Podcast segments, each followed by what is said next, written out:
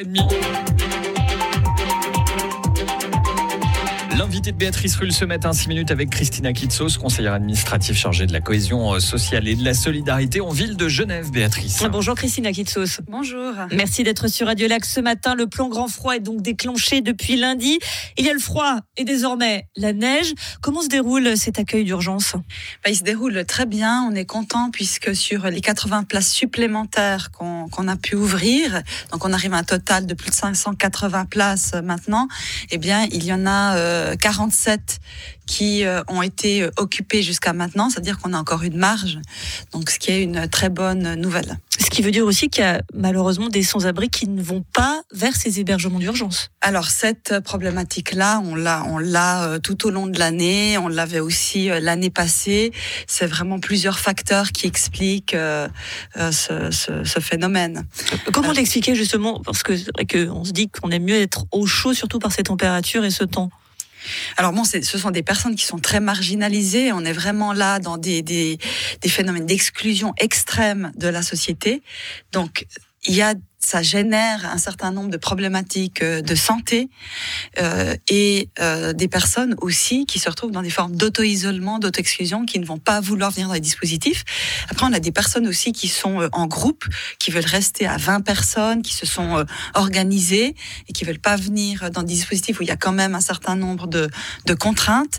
des personnes aussi qui peuvent être voilà dans des addictions, par exemple le crack, qui veulent consommer ou qui peuvent pas euh, intégrer aussi les, euh, les dispositifs parce qu'ils ne maîtrisent pas euh, donc leur, leur consommation ou encore voilà des, des, problématiques comme ça particulières. Mais c'est vrai que c'est quelque chose qu'on qu'on observe régulièrement. Vous évoquez les consommateurs de crack. Il y a le temps qui soulignait justement cette situation spécifique puisque ces personnes sont à la rue car les drogues sont interdites dans les hébergements d'urgence. C'est compliqué aussi pour, dans le cadre de cet hébergement d'urgence, de faire face à cette nouvelle problématique que sont ces consommateurs de crack alors c'est une vraie problématique à Genève, ça maintenant depuis euh, quand même, ça fait quand même quelques années maintenant que le crack est arrivé à Genève de manière très importante. Euh, donc nous, on peut prendre des personnes qui consomment, on en prend hein, du reste dans nos dispositifs. Par contre, les personnes doivent pouvoir maîtriser et intégrer euh, un collectif, une dynamique collective. Et puis pendant la nuit, eh bien voilà, les, personnes ne peuvent pas entrer, sortir, etc. Voilà, donc il y a ces, ces contraintes là. Maintenant, dans certains polyconsommateurs c'est vrai que là, ils ont vraiment euh, besoin de soins.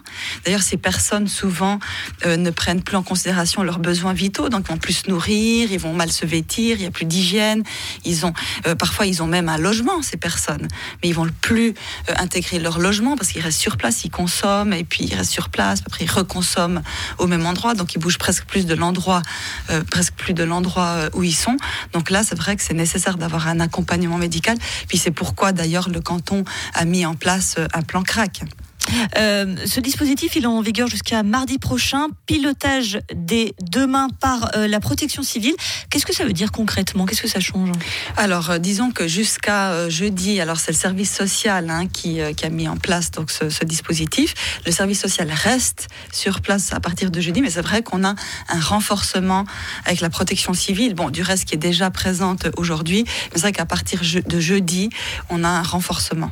combien de personnes sont mobilisées dans le cadre de ce de ce plan grand froid Alors, euh, bon, c'est beaucoup de, personnes parce qu'on a euh, environ euh, trois personnes qui sont à la hotline téléphonique. Donc, ces personnes-là vont prendre, on renforce hein, quelque part cette, orientation des personnes. D'ailleurs, on a beaucoup plus d'appels de personnes qui nous font part de personnes sans abri.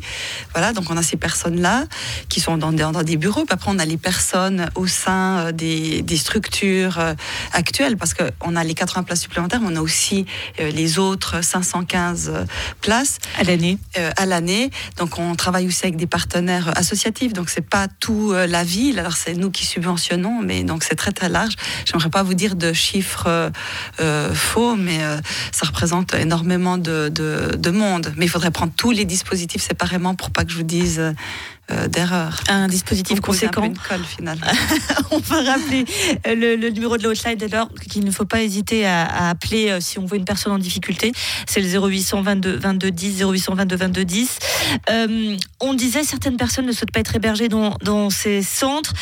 on se dit que finalement, derrière la question de l'hébergement d'urgence se pose aussi la question de la réinsertion de ces personnes. Est-ce qu'elle est vraiment possible?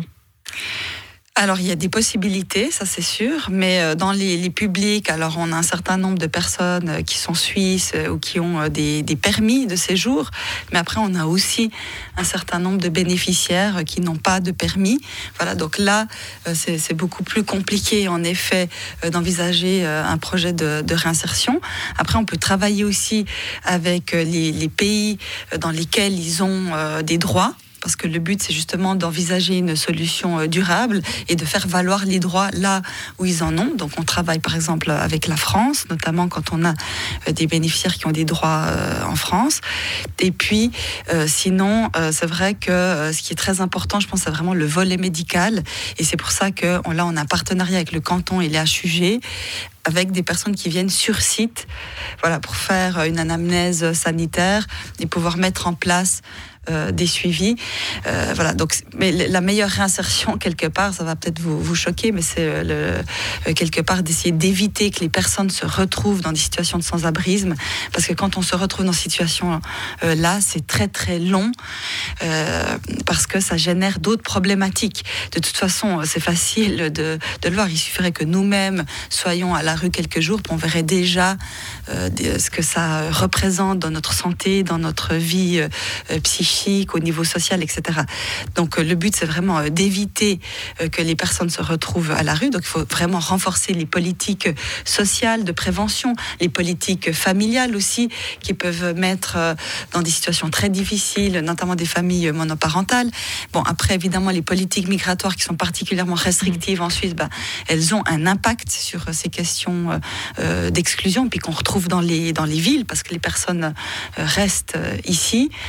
Euh, avec donc euh, des, des, grandes difficultés, on l'aura compris. On va juste rappeler la, hotline 0800 22 22 10 et donc ce plan grand froid qui est en vigueur jusqu'à euh, au moins mardi prochain. Merci beaucoup Christina Kitsos, conseillère administrative de la ville de Genève, chargée de la cohésion sociale et de la solidarité. Merci beaucoup. Une interview retrouvée en vidéo et en intégralité bien évidemment sur radiolac.ca.